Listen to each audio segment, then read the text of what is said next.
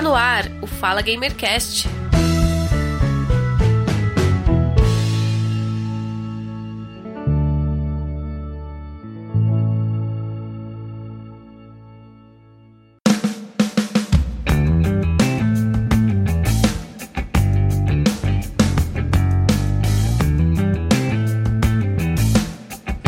Dia, boa tarde, boa noite. Eu sou Giovanni Rezende e seja bem-vindo ao Fala Gamercast número 7, Conquista Desbloqueada com Rafael Gerardo.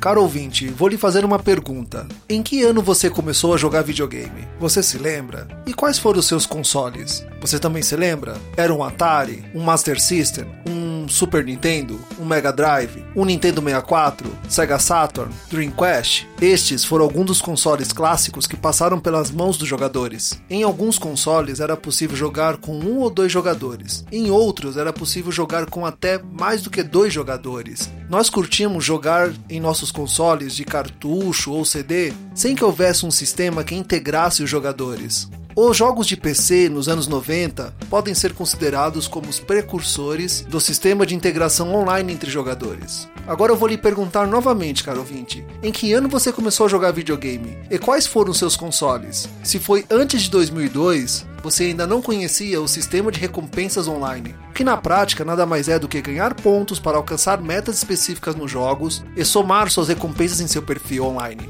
compartilhar e visualizar o seu progresso com seus amigos e de outros jogadores. Podemos dizer que o pontapé inicial veio nos consoles com a Xbox Live e depois com outros serviços parecidos como a Steam e a PlayStation Network cada um com diferentes métodos e artifícios para que os jogadores ganhem suas recompensas. Hoje vamos conversar com Rafael Gerardo e conhecer mais sobre o sistema de conquistas da Xbox Live. Mas antes de entrar no tema do nosso programa, vamos saber quem é Rafael Gerardo. Você sabe quem é o Rafael Gerardo? Não sabe? Então ouça esse podcast, que você vai saber quem ele é.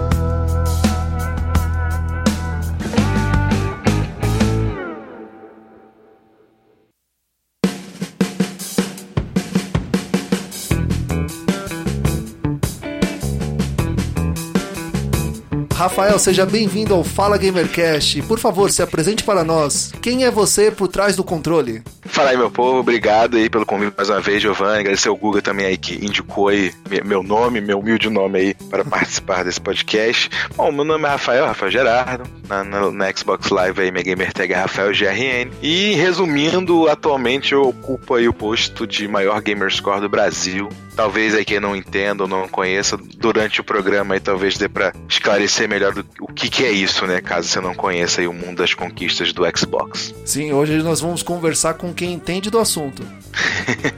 me esforço, me esforço.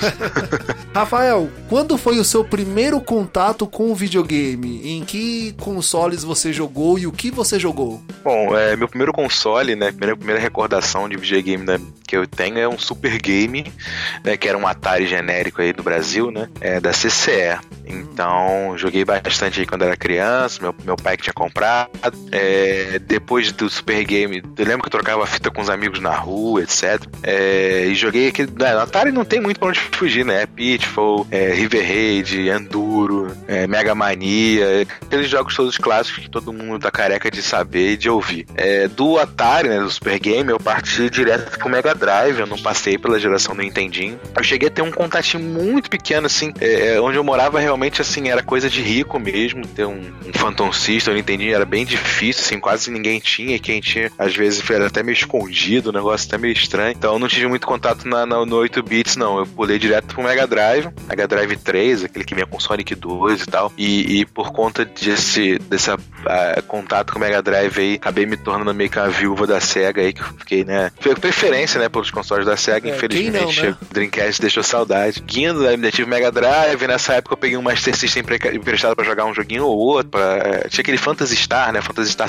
é, legend, era, tá, legendado não, né, tava em português, então, e era uma raridade na época, né, um jogo em português é, pra console, então joguei, eu peguei um, Master emprestado, do Mega eu peguei, também peguei um Super Nintendo emprestado pra jogar um jogo ou outro, né, que não tinha no Mega Drive, Final Fight, etc. Uh, do Mega fui pro, pro Playstation, né, Play 1, tive o Play 1 por um bom tempo, no fim da geração eu acabei trocando ele por um, por um 64 também para eu ter jogar as coisas do 64 que eu não tinha jogado, Play 1 aí uma geração também que teve muita coisa, joguei muita coisa, era muito viciado em RPG japonês, joguei RPG tático, né? Final Fantasy Tactics, Vandal Hearts, é, próprio Final Fantasy VII, no Gears, Suicoden, joguei essas coisas todas aí no, no, Mega, no PlayStation 1. Depois passei pro 64 e depois disso eu fiquei um tempinho sem console, antes da troca de geração. É, sem console, assim, por muito pouco tempo. Tava juntando dinheiro para poder trocar, acabei vendendo o. Ah, não, minto, tive o Dreamcast, ó, que gênio. Esqueci justamente dele. Obviamente tive o Dreamcast, né? Os melhores que, né, consoles. Um saudoso. É, porra, burro pra caramba. Melhor console já feito pelo homem. É, e aí sim eu fiquei um período sem, sem console até partir pra, pra geração do, do, do PS2, do GameCube. Uhum. Nessa época que eu fiquei sem console, depois do Dreamcast, né? O Dreamcast, na verdade eu me lembro assim eu, eu, tenho uma memória meio zoada, assim, mas eu me lembro assim que estavam dando as notícias que o Dreamcast tinha né? Não, não, ia mais continuar. Tava começando a ver aquelas primeiras notícias que o Dreamcast ia pro brejo. Aí eu meio que no, no, no, desespero vendi logo pra talvez não perder dinheiro. E acabou que eu, nesse período sem console, minha mãe me deu uma guitarra, sei lá por que motivo. E aí eu troquei a guitarra no GameCube. Tive GameCube. Fiquei pouco tempo com GameCube. Depois vendi, peguei um PlayStation 2. Fiquei a geração do PlayStation 2 toda com Play 2. Até que finalmente Xbox 360 e Xbox One. Acho que basicamente é. minha vida videogame. Tive um Play 3 também, tive um 360 e o Play 3, uhum. mas é, foi sempre secundário, nunca joguei muito. Tive o Wii também por um tempinho também. Na verdade, o Wii até tem até hoje, mas tá mais largado do que, que vivo. E agora sim, Xbox One, Xbox One X. Acho que deu pra chegar lá.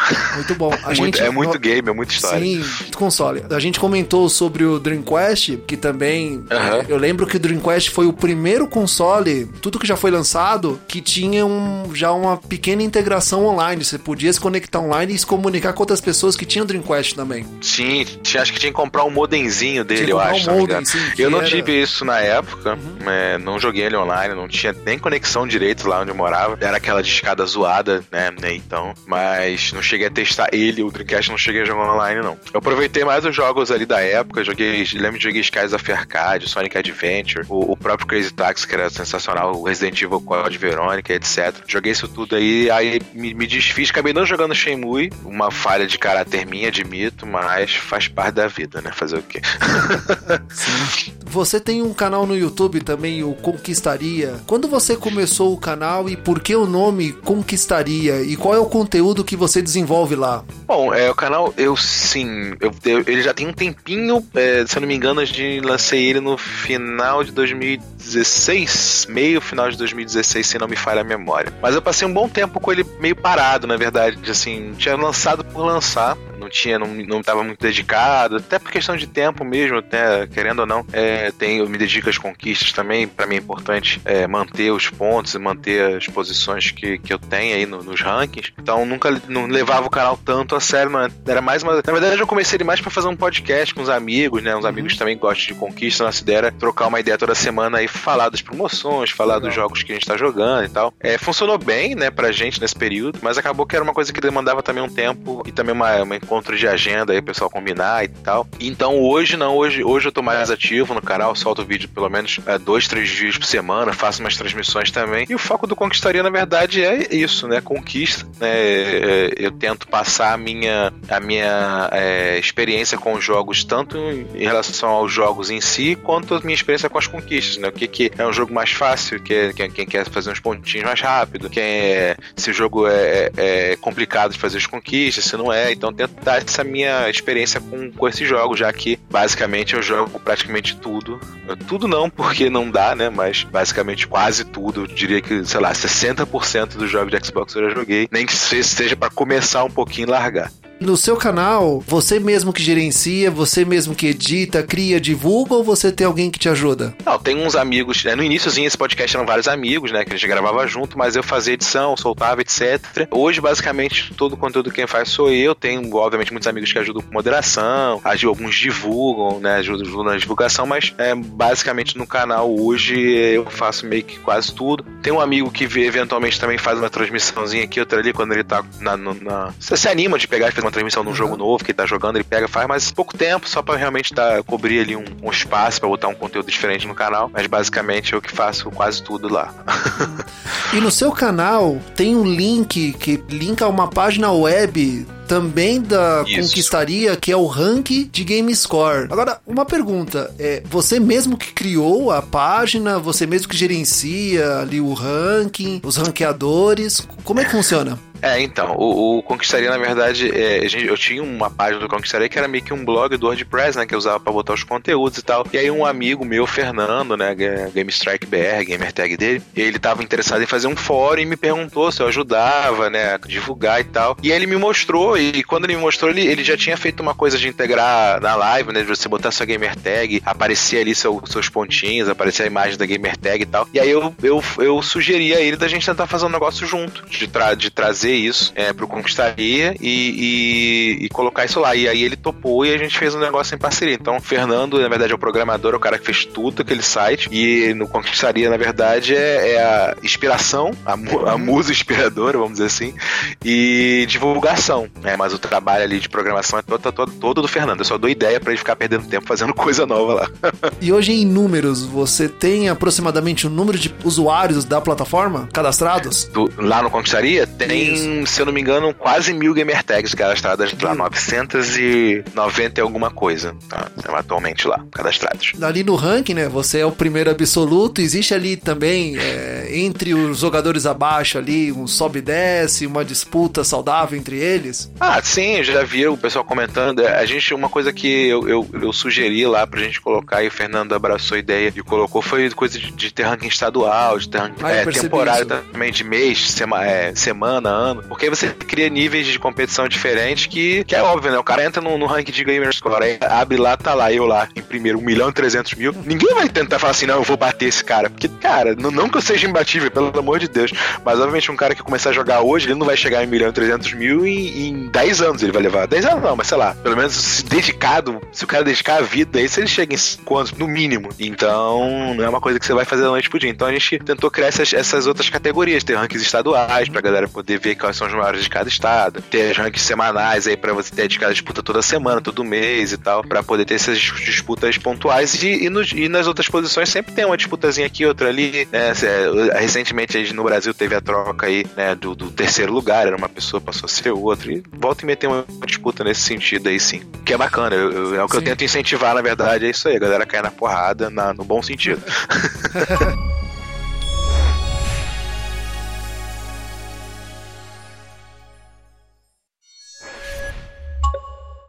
Falando em Game Score, quando você começou a jogar, você já tinha como objetivo estar bem posicionado em rank de Game Score ou isso foi acontecendo normalmente? E hoje você tem 1 milhão e 300. Uma curiosidade que eu tenho, eu tenho até vergonha de dizer o meu Game Score, que hoje tá em 9.650, se eu não me engano. Eu vou chegar aos 10 mil até o final desse ano. E eu. Olha, só te cortando, só pra fazer ah. uma piada. 9 mil e poucos pontos é o que eu chamo de um fim de semana muito produtivo.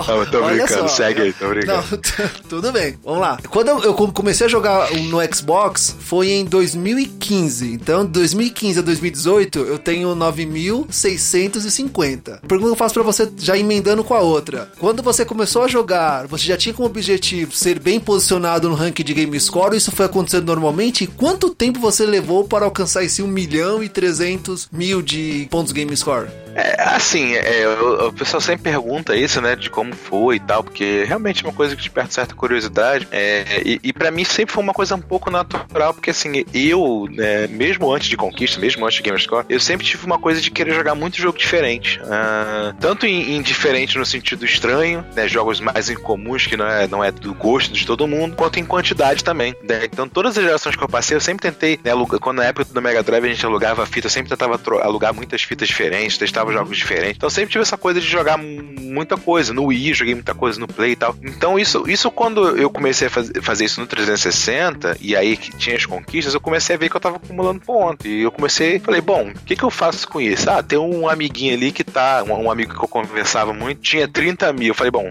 ele é meu alvo, vou passar esse cara. E jogando uma coisinha aqui, outra ali, bom, 30 mil. Tá, passei o primeiro, vamos, qual o próximo alvo? Vai 50 mil. E vamos lá e, e fui mirando nos, nos cabeças, assim, os caras da minha lista de amigos, primeiramente. Eu participava do Portal Xbox, né? Que era um. Ainda, ainda existe ainda no PXB, que na época tinha um, um ranking de Gamerscore, hoje voltou a ter, mas era uma coisa mais destacada, ficava na página principal, então tinha a galera ali todo dia via, tinha uma coisa mensal também, acompanhava, então tinha uma, uma disputa legal, né? E, e então para mim foi bem natural isso aos poucos. É, no, no, final do primeiro ano de Xbox eu já tava assim empolgado, correndo atrás, pegando o jogo para fazer conquista, pegando outras coisas diferentes, conhecendo as pessoas que gostavam poder trocar jogo também, pegar jogo é, diferente, porque é, o segredo, né? Não é que existe, se é que se pode chamar de segredo, mas pra ter 1 milhão e 300 mil de Gamers Cross, você tem que jogar jogo pra caramba, né? Uhum. Eu joguei quase 2.500 jogos de Xbox desde Nossa. o início da geração, né? Então, é bastante coisa, né? Sim. Não só Xbox, na verdade, isso aí soma tudo. Windows 10, Windows, que são jogos que também dão conquista uhum. em outras plataformas. É um número menor, a maioria, obviamente, é esmagadora e 90 e tantos por cento é de Xbox. E foram da hoje tô com 10 anos e 6 meses, né? De 6 meses, estamos em junho. Vou fazer 6 meses agora em dia, dia 4 de julho, faria 10 anos e 6 meses de conta. Meu, meu 360 eu comprei o primeirão dia 4 de janeiro de 2008. E foi assim, foi aos poucos e aconteceu naturalmente. Vamos dizer assim. Você disse para mim que 9 mil é num final de semana bem produtivo.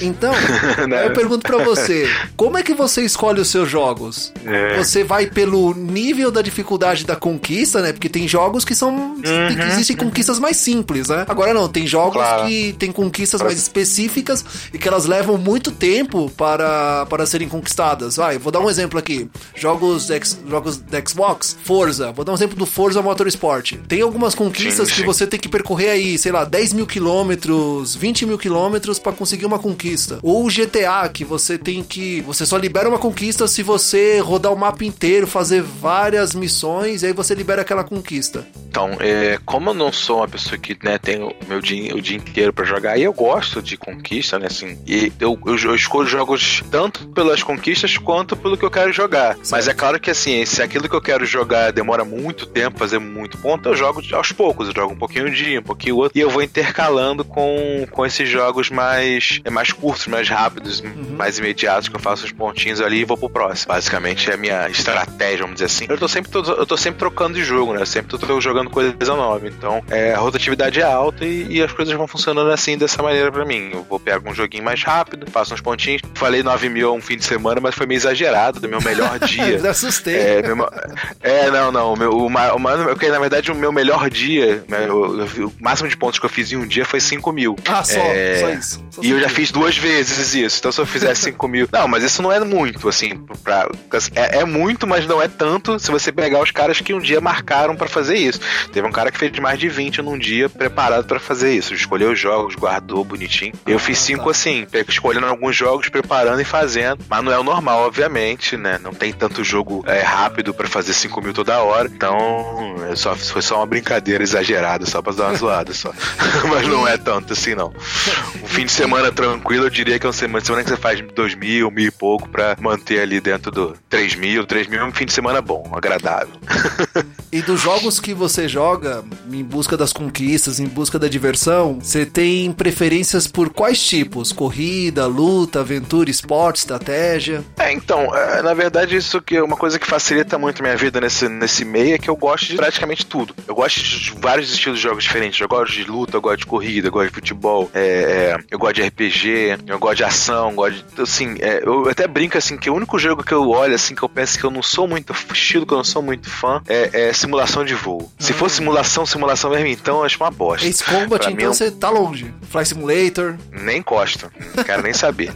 Se for simulação de verdade, tá aquela simulação braba mesmo, tipo Fly Simulator, nem olho, não quero nem saber. Então, esse é um estilo de jogo que eu não sou muito fã. Fora isso, cara, eu gosto de jogar tudo. Eu não tenho, assim, é... já tive minha fase de RPG japonês lá no, no, na, na, geração do PlayStation. É, no Play 2 eu fiquei um pouco, mas eu, eu realmente sempre gostei muito de jogos de estilos variados, então eu, pra mim não tem tempo ruim. Isso ajuda né, no, no, meu propósito aí das conquistas de gostar realmente de tudo quanto é tipo de jogo. Agora só confirma para mim, você já tinha dito o número de jogos que você já jogou, mas somando a sua biblioteca dentro do console, somando o que você tem talvez em um HD externo, somando o que você tem físico, somando o que você jogou no computador, você tem mais ou menos a noção de quanto você já jogou e o quanto ainda falta para você jogar, que você tem aí já preparado? Cara, preparado eu não tenho, assim, porque é, é vou instalando, vou comprando né, com os amigos alguns jogos, né, não dá bem comprar tudo, é impossível, né, não sei que eu fosse rico, não é o meu caso, então vou, a gente vai comprando e eu vou instalando, vou instalando e vai ficando aqui um dia eu vou e jogo. Então assim, né, rodados, né, como tem sites que, que fazem a trade da, da sua, da sua, do seu perfil, ele te diz exatamente quantos jogos você jogou em cada plataforma, então eu sei exatamente que eu joguei dois mil e tantos jogos, porque o site lá rastreia bonitinho, porque senão teria que contar no perfil, que seria loucura, né? É, mas assim, eu posso dizer assim, físico, jogos físicos, assim, na minha estante eu tenho aproximadamente 350. já tive mais, eu já tive mais de 400, eu já tive 400, mais de 450, na verdade, mas na época do lançamento do Xbox One, é, foi uma época mais é, complicada de grana para mim, tava numa situação mais, mais complicada, e aí eu comecei a vender, e eu queria o console, mas obviamente não ia deixar faltar comida em casa para comprar um videogame. Então eu comecei a vender os meus jogos para poder financiar e pagar algumas coisas que eu precisava pagar e financiar o, o console. E, então eu me desfiz de mais ou menos uns 100 jogos nesse, nessa época. Então assim, físico é mais ou menos uns, hoje sobra, né? Tirando esses 100 que eu vendi, tem mais ou menos uns 350 desses aí, maioria de é, jogos de Xbox 360, de um ano chegou a 10, porque não é a maioria dos meus jogos são, são digitais. Tem uns 3 jogos de Play 3, 2 de Play 2, 3 de Xbox caixão, um de Play 1 e alguns de 3DS, que eu esqueci de falar que eu tenho um 3DS aqui em casa, mas é porque eu comprei para minha mulher. É, eu praticamente não jogo muito, minha mulher e meu filho que jogam um pouco mais. Digital no meu Xbox One instalado tem mil e alguma coisa, 1020, 1030 jogos. No 360 deve ter também por aí também, por aí não, deve ter, sei lá, uns somando os, eu tenho 5 360 aqui em casa,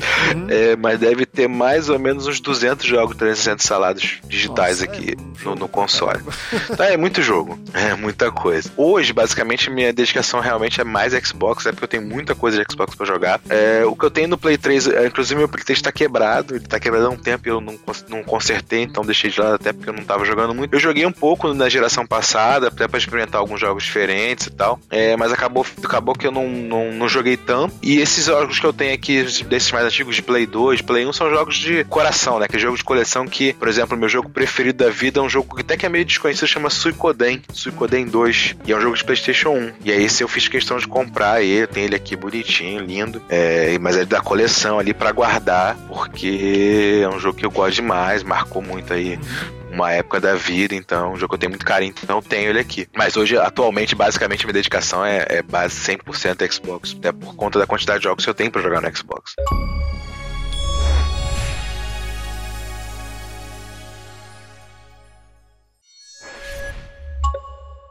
Dentro da sua rotina como jogador, existe um horário específico ou simplesmente você chega, joga ou até o quando puder? É, então, é, é, uma coisa que facilita muito essa minha vida de conquista também é. Eu sou casado, tenho um filho, então. Mas assim, a minha mulher, ela, ela é artesã, então ela trabalha de casa, é, no computador, né? Ela faz a, ela faz arte com, com scrapbook, né? Então é papel, coisa de papel. Então ela trabalha no computador montando as coisas, é, faz os cortes e, e, e prepara ali é, as coisas que ela tem que preparar. Então, e ela trabalha muito à noite, né? Durante o dia ela tá fazendo as coisas da casa, tá com o filho, etc. Então ela trabalha muito à noite. Então a nossa rotina muito se resume durante o dia, quando eu chego, eu chego trabalho à noite, também eu trabalho durante o dia inteiro, é chegar em casa e fazer as coisas em casa, tomar banho, brincar com meu filho, etc. Enquanto ela trabalha, eu fico jogando. Então, até a hora de dormir, até a hora que a gente para pra comer alguma coisa, e aí a gente assiste alguma coisa junto. Então, mais ou menos, essa é mais ou menos a minha rotina diária. E fim de semana já é mais variada. Às vezes meu filho quer ficar comigo, às vezes a prima dele vem pra cá e não quer nem olhar pra minha cara, então eu fico também meio livre, né? Que minha mulher também tem as coisas dela também de trabalho para adiantar, então. E, ou não, tem fim de semana que eu passo o dia inteiro fora, porque a gente sai, né?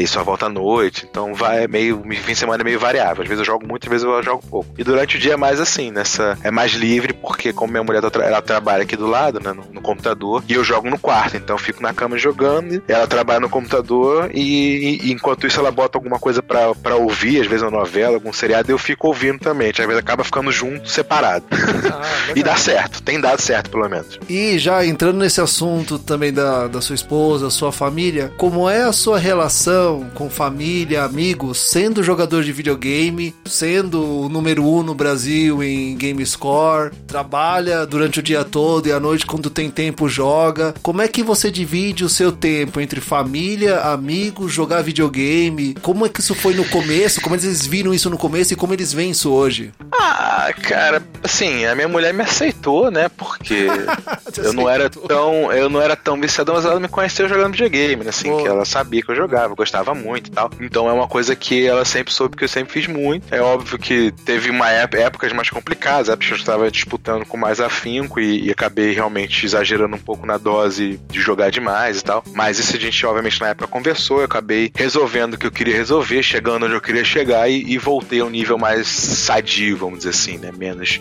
menos vida louca. Uhum. É, então, assim, com a minha mulher não tem problema, a gente, né, consegue se dar bem, principalmente dentro dessa rotina, como é brinca, a gente tá junto separado, ela tá aqui, ela tá sempre do meu lado aqui trabalhando e eu tô aqui com ela assistindo as coisas e jogando ao mesmo tempo. É, minha mãe sempre brinca, assim, às vezes brincar, fala que eu tinha que ganhar dinheiro com isso e tal, mas assim, como eu trabalho, eu tenho um trabalho fixo, né, é, eu sou servidor público, então, né, passando concurso, a minha mãe não costuma ter muito problema quanto, ela às vezes fala que eu devia é, é conseguir coisas melhores, mas assim, não, como já tem ali minha coisa garantida, né, o trabalho garantido e, e né, uma, segurança pro futuro resolvida, ela não tem muito problema quanto eu tá, né, me dedicando a outras coisas. Eu só brinca de vez em quando, fala, pô, você, às vezes você vê um canal, né, de, um, de não sei quem, eu me, aí diz na internet, adora ter essas reportagens no G1, né? Sim. Não, o fulano tem um canal com bilhões de inscritos e ganha milhões de reais por mês. E todo mundo acha que é só isso aí, você é só fazer isso aí, você consegue. Você abre o canal no YouTube, no dia seguinte vai ter 2 milhões de inscritos na sua porta, você ganha de... Você que tem um canal, as coisas não são bem assim, isso leva um tempo. É, não, mesmo esses caras que ganham dinheiro, obviamente, primeiro que eles são bons, né? Coisa que eu não sou. eu sou muito fazer conquista, cara. Eu sou esforçado. Não, eu tento fazer um trabalho legal, assim. Eu tenho é, muitos tem um pessoal que gosta muito e tal. Mas obviamente eu sei das minhas limitações como. como. É, como é que eu vou dizer? Como, como, como canal, né? Como uma pessoa que tem um canal. Então, eu sei que eu não sou aquele cara, né, legal, legalzão, que faz piada, brinca, não sei o que. Não, eu vou lá dar informação, tal, no meu jeito ali e tal. Mas tem gente que gosta, tem gente que acompanha, então isso aí que importa. Minha mãe, então, não encrenca muito. Às vezes ela brinca com essa coisa de ganhar mais bem. dinheiro, ganhar dinheiro com isso, mas não, não cria problema, nem controla, nem reclama, não. Porque ela sabe também que tá tudo bem, que eu tô bem e tal. Então, assim, eu nunca tive muito problema com isso de, de, de jogar demais, vamos dizer assim. Porque, assim, querendo ou não, eu jogo bastante, né? Muito mais do que a maioria das pessoas normais. Eu, eu realmente jogo todos os dias. É, esse site mesmo que tem o controle de conquistas, né? É, que a gente usa para ver, rank, etc. E ele também faz um controle. Se, é, tem uma brincadeira lá, né? Que é quantos dias seguidos que você faz conquista. É, e aí, se você não deixa de fazer conquista num dia, ele zera seu contador. Eu tô chegando a quatro anos seguidos sem, sem falhar Nossa. nenhum dia. Todo dia, há quatro anos, eu faço pelo menos uma, nem que seja uma. Às vezes eu chego aqui meia-noite, quase onze e meia, eu, caraca, eu não fiz uma conquista, preciso fazer, e pego ali rapidinho uma coisa fácil, abro um jogo, passo, só pra não perder, né? então há quase quatro anos, eu vou fazer quatro anos agora em julho, todos os dias eu faço conquista. Pelo menos umazinha, só pra poder contar lá no site.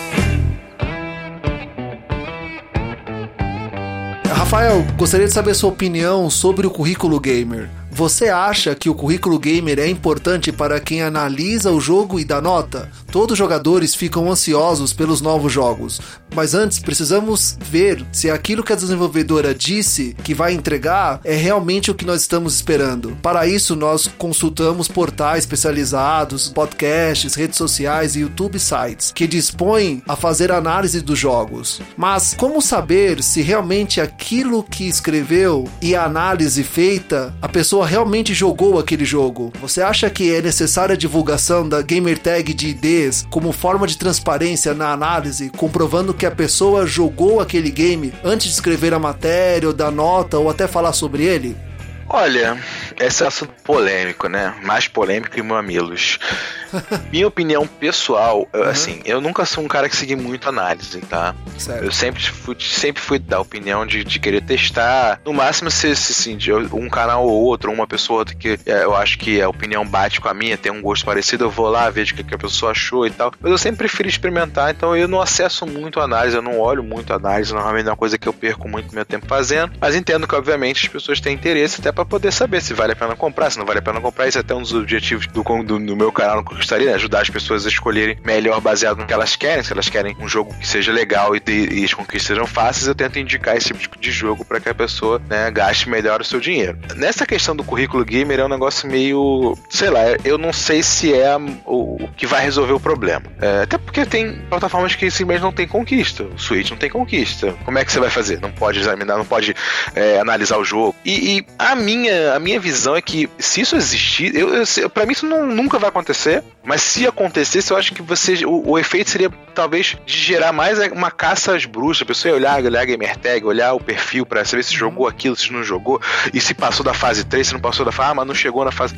Não sei, eu sinceramente não sei se esse é o caminho, tá? Posso estar. Tá, posso estar errado, não tô dizendo aqui que eu né, sou a, a, a, a opinião maior e, e tô certo. Não, posso estar errado, mas ao meu ver não parece que é uma coisa que vá é, resolver o problema que é de credibilidade. Acho que as pessoas querem uma coisa que seja mais crível, né? Principalmente a galera da Xbox, que obviamente né, nesses, nos últimos anos tem realmente tomado muita, é, é, não digo porrada, mas assim, o Xbox ele tem, tem uma tendência de ser mais massacrado nos portais, assim, na, na, nas notícias. Existe realmente, às vezes a gente brinca e fala fala, né? Que às vezes tem portal que vai dar uma notícia boa de Xbox, mas tem que botar um mais, né? Pra poder, né? Nunca é bom. É, é bom, mas tem faltando alguma coisa. Sempre pra dar aquele, aquela puxada pro lado ali, porque nem sempre os caras não conseguem dar notícia boa e ser feliz. É, mas eu não sei se seria coisa que resolveria o problema. não sei, eu acho que criaria, outro, criaria outros problemas e, e, e, eu acho que o problema na verdade é esse, é a credibilidade. É, é, é você saber que você tá num site e aquele site se preocupa em saber que a pessoa que tá escrevendo aquilo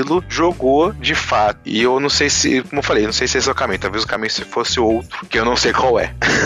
Ah, eu não eu... tenho a solução, só sim. não acho que esse é o seu caminho. Não, sim, Rafael, eu concordo com você. Até porque não temos outra forma de saber se realmente ele jogou aquele jogo. Ele não tem, a pessoa não tem como atestar ir lá na, na plataforma Microsoft e atestar que ele jogou aquele jogo. Realmente, se você ficar puxando IDs e game tags de, de analistas, jornalistas e podcasters, é porque cada pessoa tem uma opinião diferente. Tem pessoas que vai, vai achar que aquilo já é o suficiente para ele apontar as opiniões dele sobre aquele jogo, e tem outras pessoas que vão falar que não, não, não tem como fazer isso porque não chegou nem na metade do jogo. E não foi naquelas áreas secretas, as áreas mais longínquas do jogo. Eu acredito que realmente a credibilidade da plataforma e do jornalista, que deve cobrir games já, já há um bom tempo, deve ser mais do que suficiente para testar que realmente aquela análise, aquela opinião tem credibilidade. Aí é aquela coisa, a questão é essa, né? A dificuldade de você ter essa credibilidade é, é, nos portais, né? Assim, porque é, no fim das contas, sei lá, eu, eu, acho que no fim das contas a coisa seria mais danosa do que resolveria a, a questão. E tem isso que eu falei, né? Que né, tem, tem e, e, o que a gente viveu quando era criança, de revistas de game, não, tinha, não existia conquista. Então, assim, as pessoas faziam matérias, escreviam as coisas lá. Então, assim, na verdade que. Agora é óbvio, por outro, por outro lado, é óbvio que eu acho que quando você tem um site que os, os próprios pessoas que fazem os reviews, que fazem análises, elas de espontânea vontade botam lá seu perfil, ó, eu joguei e tal, meu perfil é esse aqui, você ajuda a passar credibilidade àquilo que você fez. Então acho que são, são duas coisas. Uma é, eu acho que não tem ver, não, não acho nesse sentido de eu ver uma obrigatoriedade as pessoas botarem gamertag para provar que jogou, mas ao mesmo tempo, quando você faz isso, você dá mais credibilidade para mostrar, ó, eu fiz, tá aqui, ó, prova tá aqui, ó, mostrei, tá aqui, cheguei lá, tá, os pontos feitos, conquista resolvida e tal. Isso vai dar mais credibilidade pro seu trabalho. Isso eu acho que são duas coisas diferentes do, pro mesmo ponto, mas que não, não, né, não são a mesma coisa, mas que são, os efeitos são diferentes. Não tem que obrigar, mas se você coloca, você dá mais credibilidade, você dá mais é, credibilidade mesmo. Acho que não tem outra palavra melhor para descrever isso.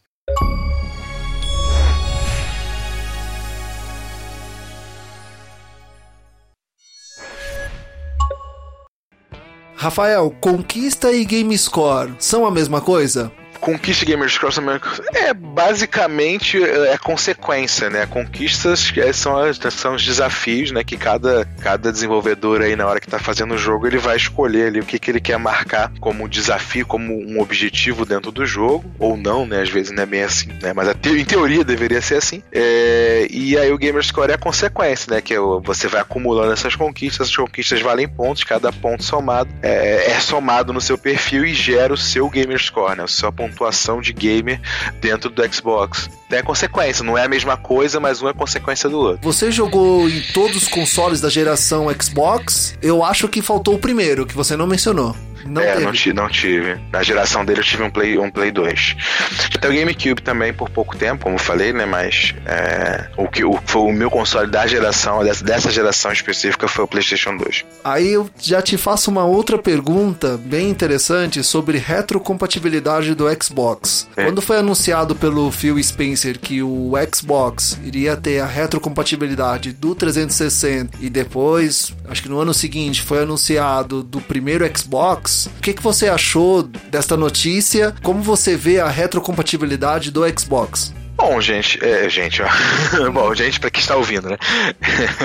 é, bom, Giovanni, então, eu acho que a retrocompatibilidade é uma funcionalidade sensacional. Eu já achava sensacional antes e eu acho que ela é sensacional independente de você usar ela ou não. Aí você pensa assim, pô, você é maluco? Por que, que você tá falando isso? Eu acho o seguinte, eu sou, eu sou um cara que gosta de opção, né? Acho que dá pra perceber por eu ter jogado 2 mil jogos, né? Mais de 2 mil jogos.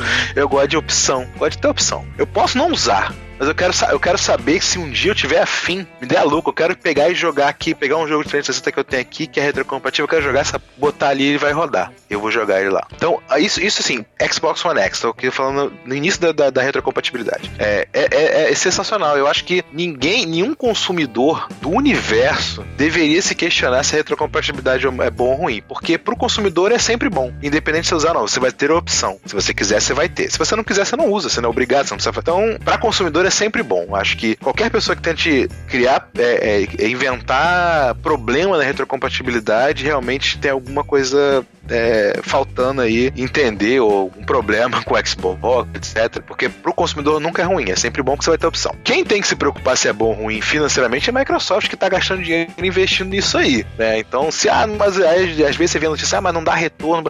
Cara, quem tem que se preocupar se vai dar retorno não é, é a Microsoft que tá gastando dinheiro com isso.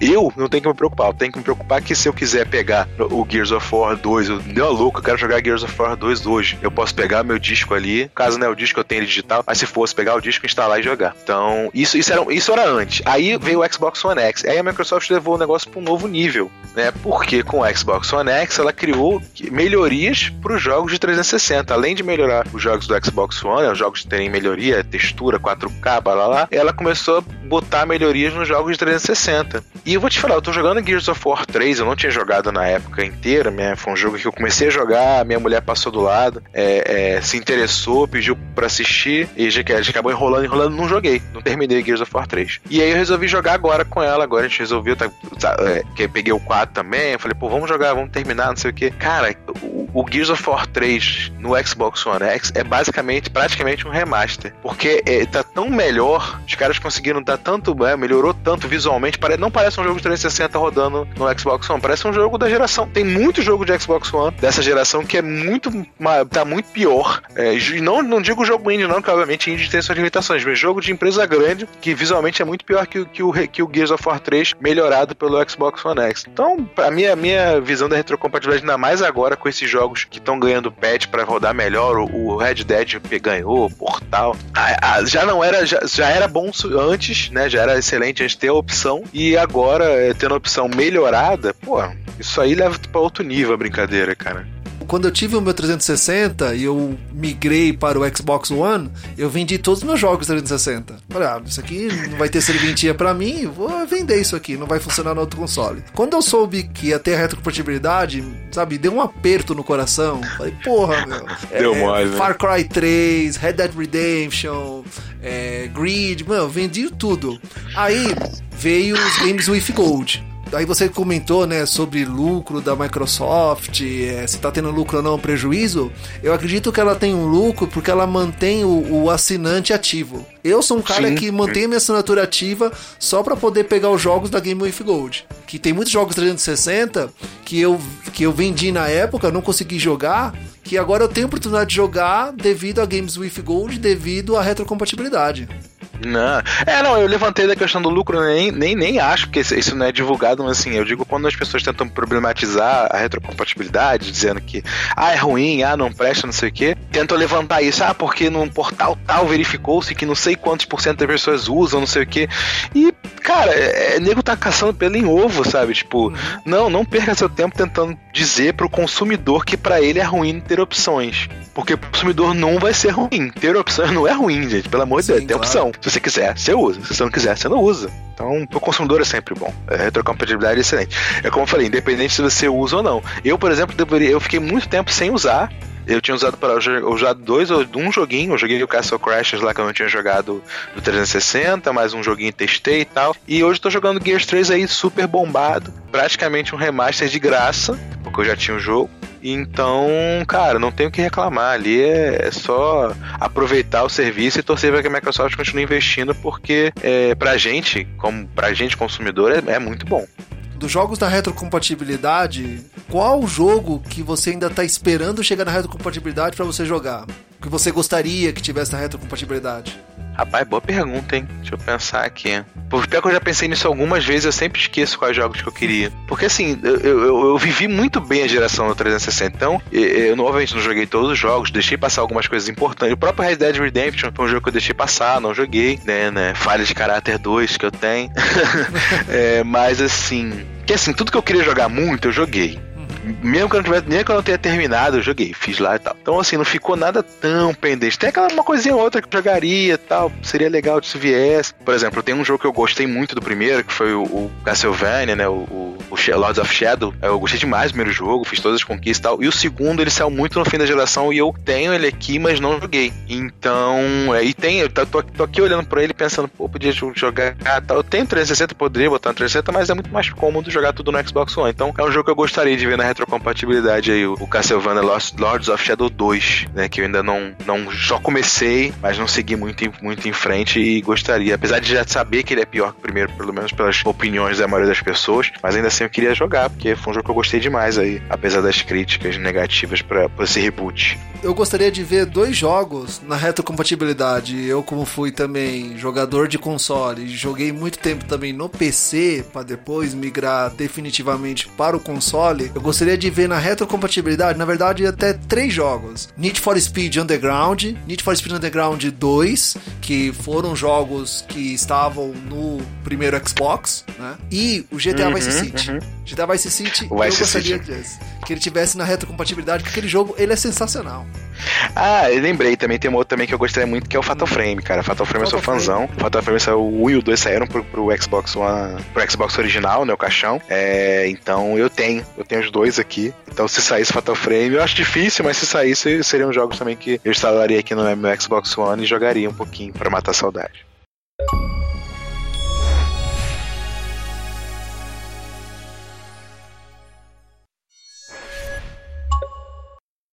Voltando a falar de conquistas, você lembra quais foram as conquistas mais complicadas que você demorou para alcançar? Porque falar de conquista fácil, tem, tem conquista que você iniciou o jogo, é bem-vindo ao jogo, aí já é uma conquista. Tem conquistas é. que são bem mais complicadas. Tem aquelas conquistas, não aquelas que tem que comprar DLC, aquelas que levam tempo, que tem uma fase ali que é mais complicada de passar. Você se lembra de alguma coisa? Te deu algum problema de conseguir aquela conquista? Então, na época do 360, perdia mais, mais tempo tentando fechar os jogos, até porque no 360 eu trabalhava muito com uma rotatividade, né? Eu pegava o jogo, comprava, é, aí eu tentava terminar as conquistas para poder vender ou trocar e tal, então, e eu não conseguia me desfazer até que eu não tivesse, tivesse terminado o jogo. Então eu me dedicava mais a jogar as coisas, algumas coisas mais difíceis. No One, tanto pela questão do tempo, assim, meu tempo ainda é um pouco menor, né, é, hoje, então eu, me, eu, eu, dificilmente me pego jogando uma coisa muito difícil, assim, caraca, é, é, é tá, vou levar tantas horas, milhões de horas jogando. É, tirando uma pequena exceção, que é um diabo do jogo que chama Clicker Heroes, que é uma desgraça, um jogo dos infernos, mas que me viciou de uma maneira pior do que drogas, que eu joguei 300 horas dele, porque na verdade é um jogo que você joga muito, né? Você vai lá, compra as paradinhas, uh, faz as melhorias e deixa ele lá e vai seguir a sua vida tal. Então não é um jogo que tem muita é, interatividade. Então você não fica.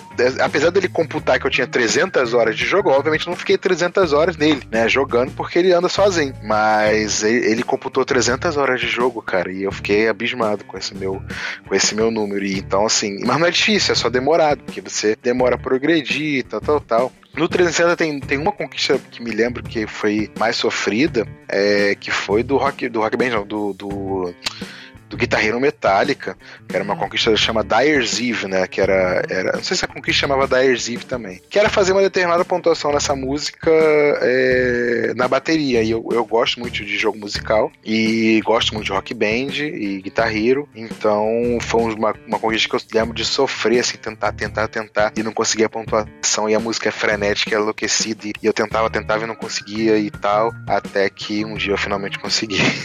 Até que de repente você consegue. Fala, cara, eu vou conseguir. É, exatamente. No, no assim, às vezes eu tenho uma coisa que é um pouco mais desafiadora tal. Tem um jogo que chama Penário, que foi um pouco. Mas assim, depois que eu faço, não parece mais que era tão difícil, sabe?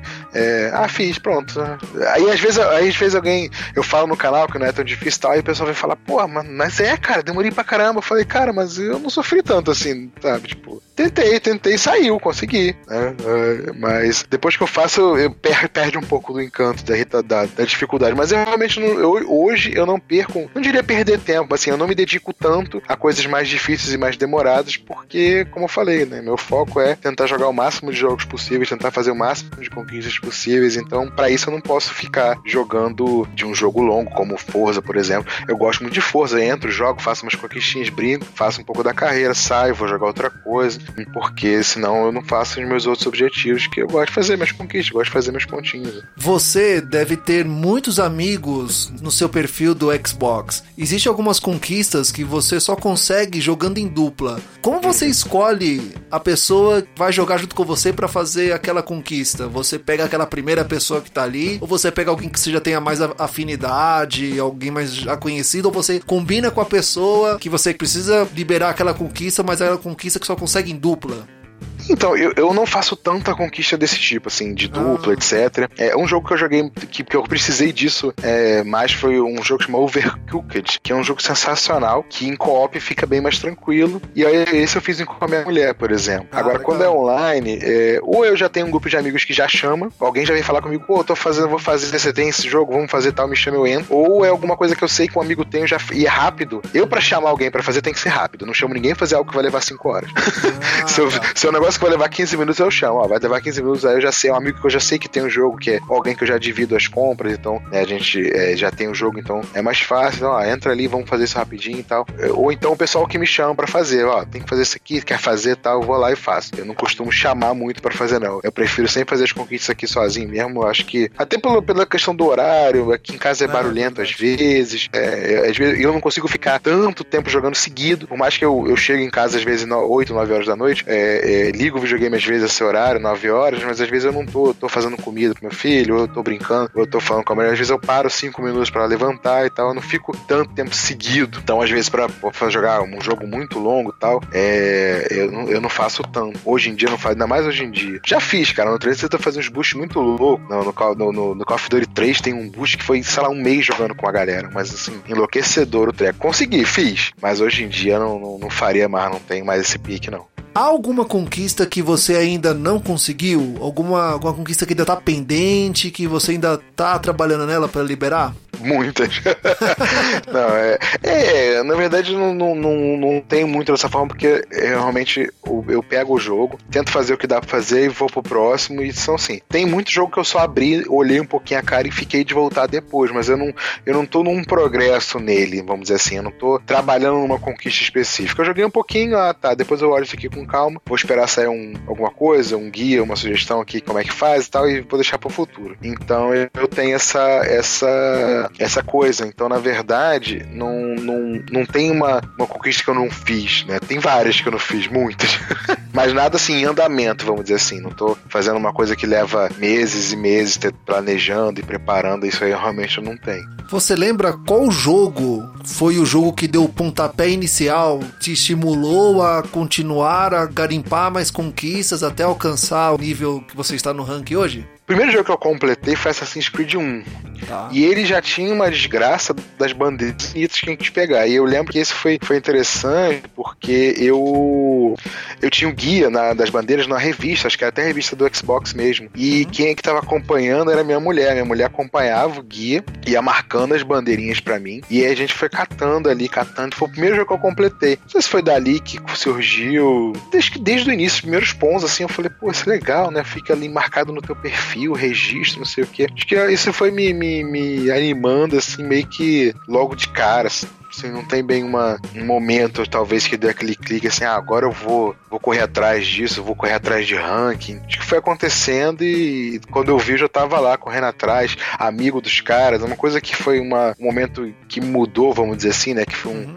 uma, uma, uma momento específico foi quando o primeiro, na época, o maior game score do Brasil era o BC Lourenço. E aí, quando o BC Lourenço viu que eu tava começando a fazer mais um, no final do, do meu primeiro ano de Xbox, né? Ele, ele viu que eu tava subindo nos ranks e tal, tava empolgado e ele me chamou pra, ser, jogar com ele. Falou, pô, vamos jogar nisso aqui. E dali a gente começou a ficar amigo. E aí ficou um amigo mesmo. Fui na casa dele, fui na festa da da filha dele, veio nessa do meu filho. A gente ficou amigo, amigo mesmo. Ele me emprestou muito jogo, me emprestava. Você tinha uma coleção de, sei lá, mais de 500 jogos. Ele me emprestava jogo a rodo. Então, foi um cara que me ajudou muito nessa, nessa, nesse mundo aí, vamos dizer assim. É, mas infelizmente acabou largando tudo, desistiu dessa vida, encontrou Jesus, sei lá, e largou, largou o videogame. Mas é um grande amigo que ajudou muito nessa, nessa brinca. Talvez a, o, o empurrãozinho dele tenha sido talvez o que me jogou ladeira abaixo ou ladeira acima, vai saber.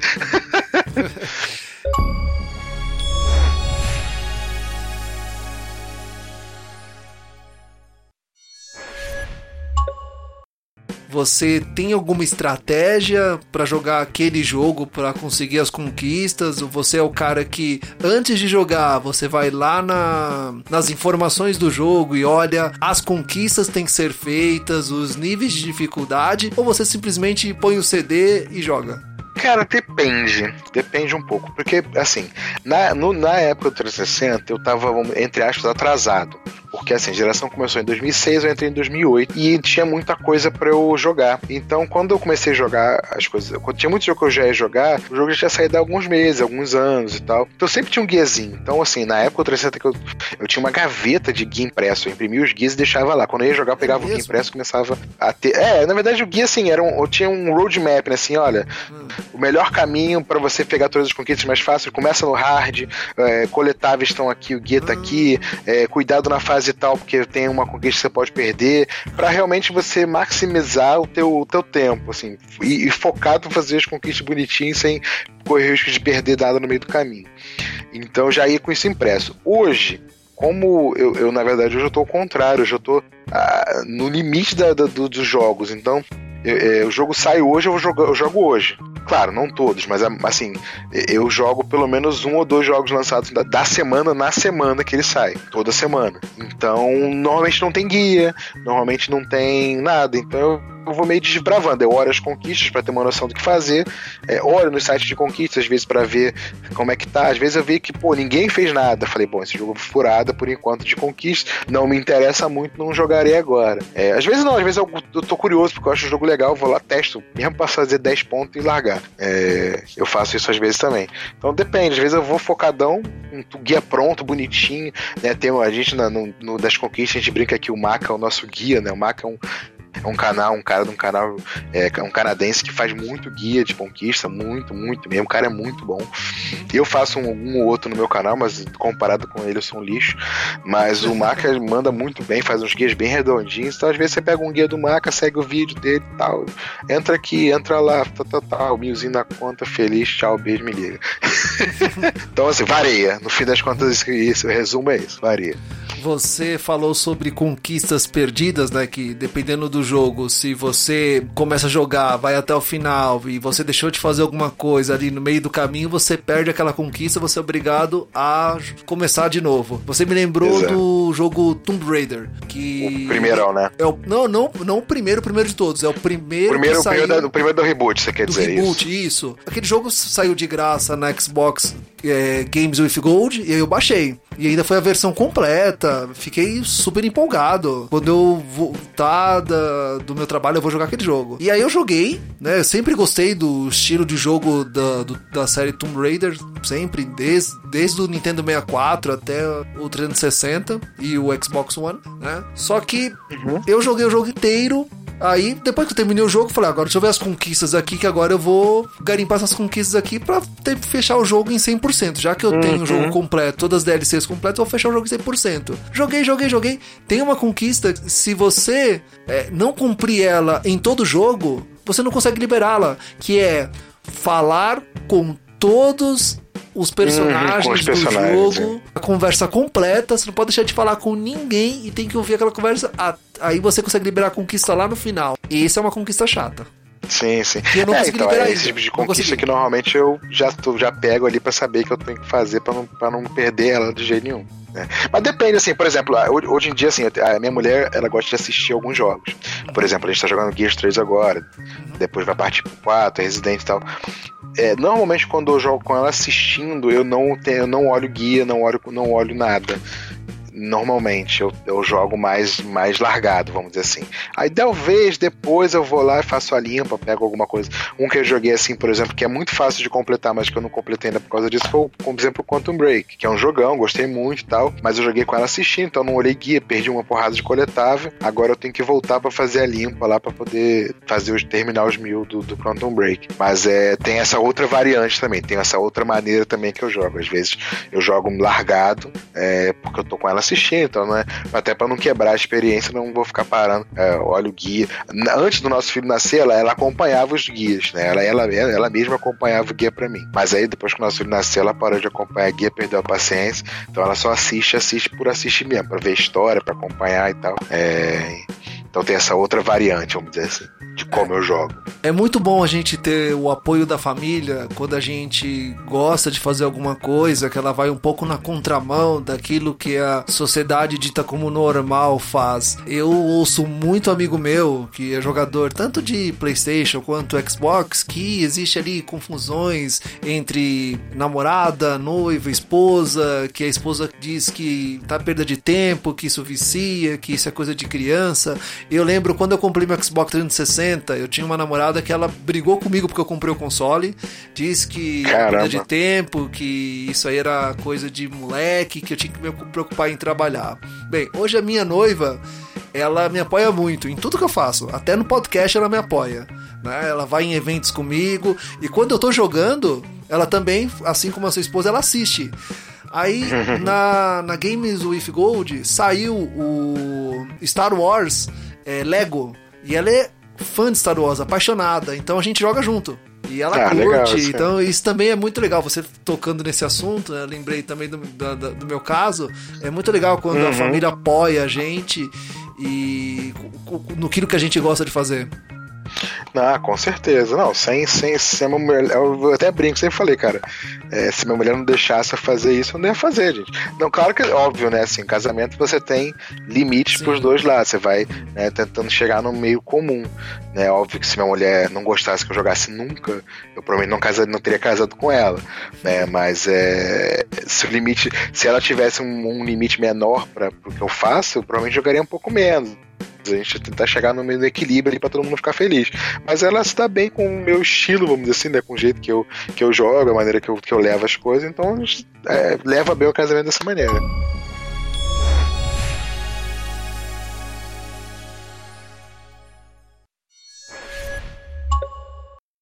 Quanto tempo você demorou para conquistar o seu primeiro milhão? E qual que é a sua meta agora? Porque geralmente quando a pessoa conquista um milhão, ela, o objetivo dela é conseguir o segundo milhão. é, não, então. É, eu levei nove anos, né? Nove anos e um Nove pouquinho, anos. como eu Como eu falei, meu primeiro Xbox é, 360 foi em janeiro de 2008 e eu fiz um milhão em janeiro de 2017.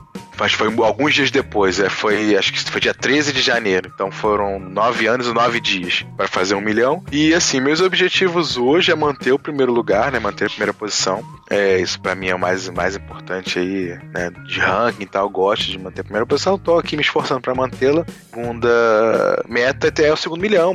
Top 10 do mundo também é uma coisa que eu estive no top 10 por algum tempo aí nesse ano, mas eu acabei perdendo aí a posição. Pretendo retomar e vou brigar por ela, mas tô em 11 primeiro atualmente. Mas são os meus objetivos aí: partir pro segundo milhão, recuperar o top 10 e manter o primeiro lugar.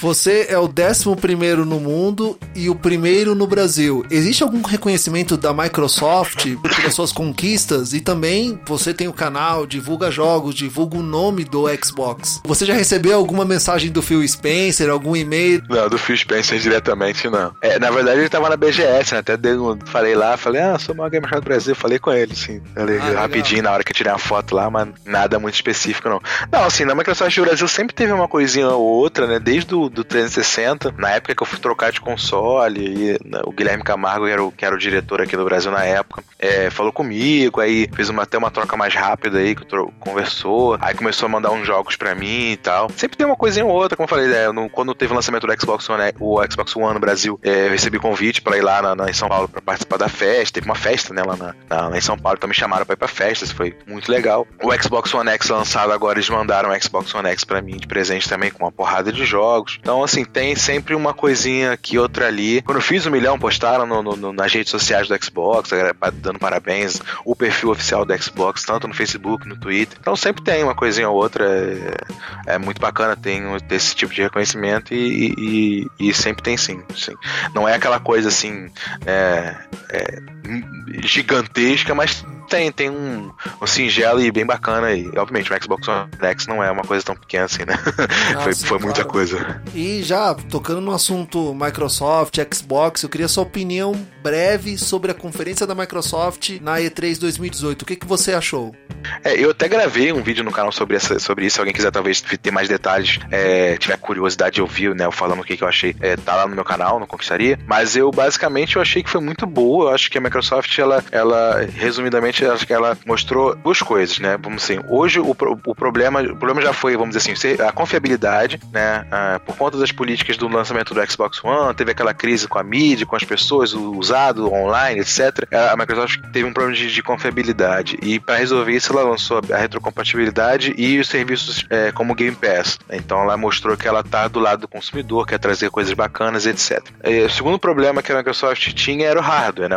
Todo mundo sabe que o Xbox One original era bem mais fraco que o PlayStation 4. E isso se, se refletia no, no, na, na, performance dos jogos. Né? Então a Microsoft foi lá, correu atrás e lançou o Xbox One X. E aí hoje o problema, vamos dizer assim, seriam os exclusivos. E o recado que a Microsoft mandou nesse ponto é que ó, a gente resolveu os problemas do passado, hoje os exclusivos a gente está resolvendo. Primeiro, os multiplataformas é, importantes vão chegar. Então, muitos jogos que o pessoal estava chutando que poderiam ser exclusivos, Devil May Cry, Resident 2 Remake e tal, jogos de estudos japoneses que muita gente apontava que poderia não vir para Xbox, estão vindo e eles fizeram questão de levar isso para a conferência, mostrar lá. Isso foi um ponto muito positivo. E o segundo de comprar, mostrar os cinco estúdios, né? Comprou Ninja Theory, comprou a Playground para poder focar em desenvolvimento de jogos é, exclusivos da, da própria Microsoft. Então eu acho que foi uma mensagem muito boa pro futuro e eu acho que a gente vai ganhar muito aí. É, a partir do ano que vem já vai começar a aparecer muitas coisas bacanas, muita coisa importante pra gente que gosta de Xbox.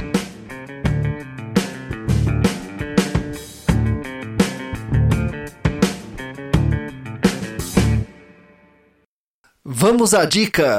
Dica Fala Gamercast.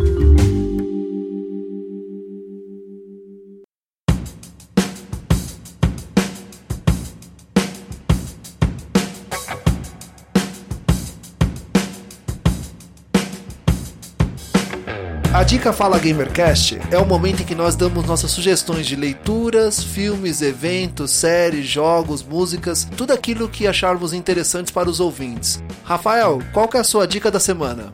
Então, gente, minha dica aí para você que tem Xbox e não assina é assinar o Game Pass. Game Pass é um serviço muito bacana que dá acesso a uma cacetada de jogos, né, dos exclusivos todos no lançamento do Xbox e mais uma vários outros jogos aí que você vai poder jogar aproveitar. E lá no meu canal fiz um videozinho quando o serviço foi lançado aqui no Brasil, dando dica dos jogos que estão no serviço que são bons, bons para fazer umas conquistas fáceis, bons para subir o seu gamer score. Quem quiser dar uma olhadinha lá no canal tem esse vídeo aí. Tá um pouco defasado porque tem, né, jogos que já saíram, poucos, mas tem, mas eu eu pretendo até, inclusive, no futuro dar uma atualizada aí, pegar tudo que saiu desde é, de setembro, né? Que foi quando o serviço foi lançado no Brasil até agora, e tudo que entrou e dar uma, dar uma upgrade, né? Um update, na verdade, nesse vídeo aí. Mas eu recomendo muito o, o, o Game Pass, que é um grande serviço aí, muito bom para aproveitar e conhecer vários jogos diferentes. E volta e meia tem promoção por um real, que também é uma ótima oportunidade de conhecer o serviço. Boa dica, boa dica. Eu também sou assinante da Game Pass e gosto muito. A minha dica da semana é um jogo de luta que está disponível na Game with Gold no mês de julho. Lançado em 2007 para PS3 e Xbox 360, Virtua Fighter 5 Final Showdown é um jogo com um sistema simples de controle, personagens de diferentes estilos de luta e cenários destrutíveis. Rafael, lembro de jogar muito em fliperamas e agora ele está disponível para download para assinantes da Xbox Live e retrocompatível. É, o Final Dash é um jogo muito bacana e ainda tem um extra aí que 400 pontos molinho, né? Só uma horinha, duas ah. horinhas de jogo você completa aí. Ó, ainda tem essa mamata aí. Dica. O que você está jogando? O que você está jogando?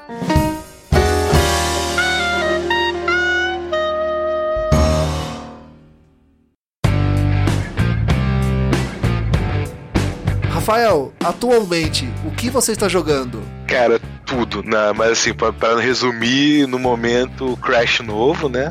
Saiu essa semana aí pro Xbox, saiu? O, remake, o remake. É mesmo? Saiu, saiu, saiu hoje, na verdade, na né? sexta-feira, a gente tá gravando hoje, sexta-feira, dia 28. Saiu hoje. É, tô, tô dando uma olhadinha, mas assim, e todo o resto aí que tá saindo também. O Crash que era do PlayStation?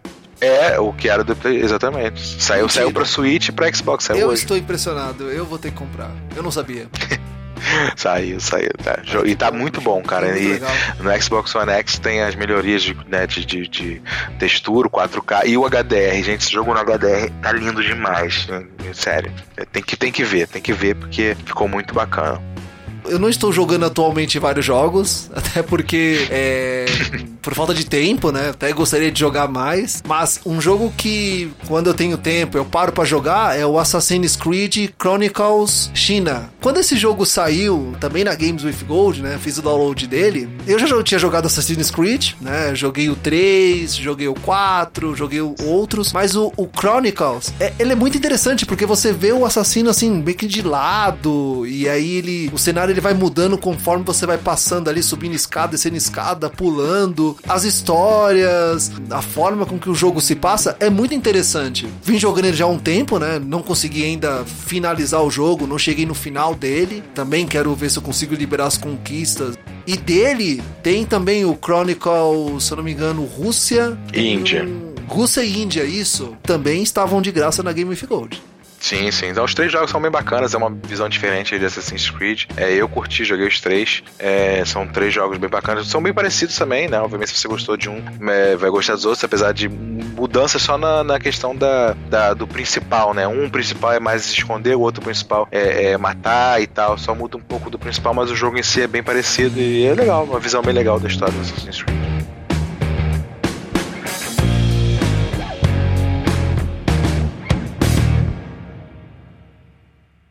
Vamos para o jabá pessoal. Jabá pessoal.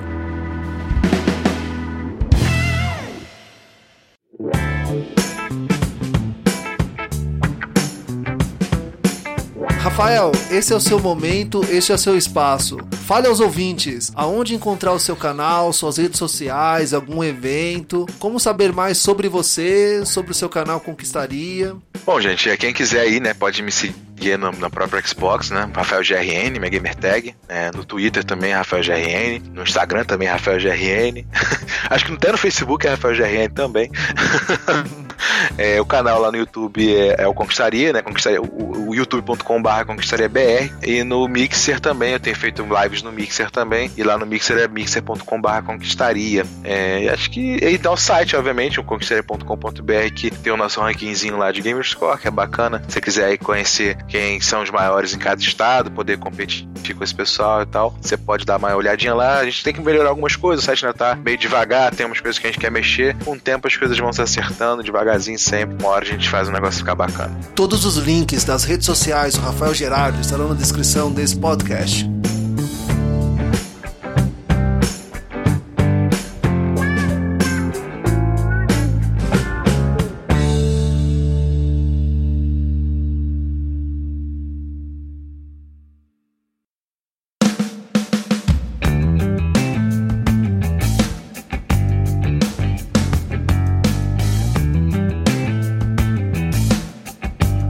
Estamos finalizando mais um Fala Gamercast. Quero agradecer muito ao Rafael por ter participado desse programa. Um agradecimento especial ao Guga Ravidel, que me apresentou ao Rafael, também possibilitou a gravação desse podcast. Foi um programa muito bom, adorei conhecer o Rafael. Estou torcendo de coração que você consiga conquistar o seu próximo milhão. Muito obrigado.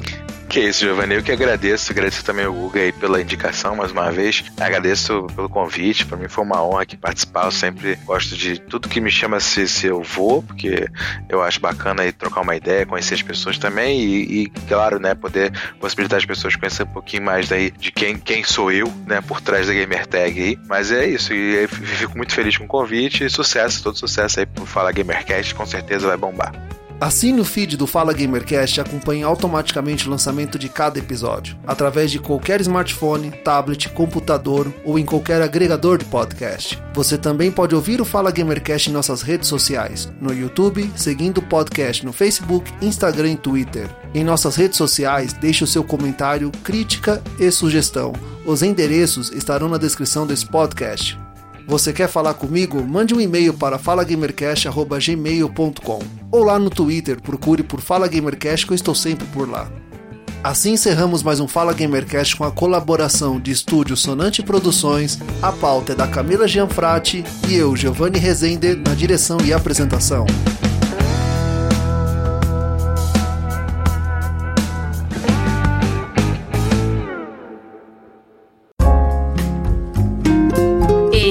Podcast foi editado por Coral Multimídia e Podcast.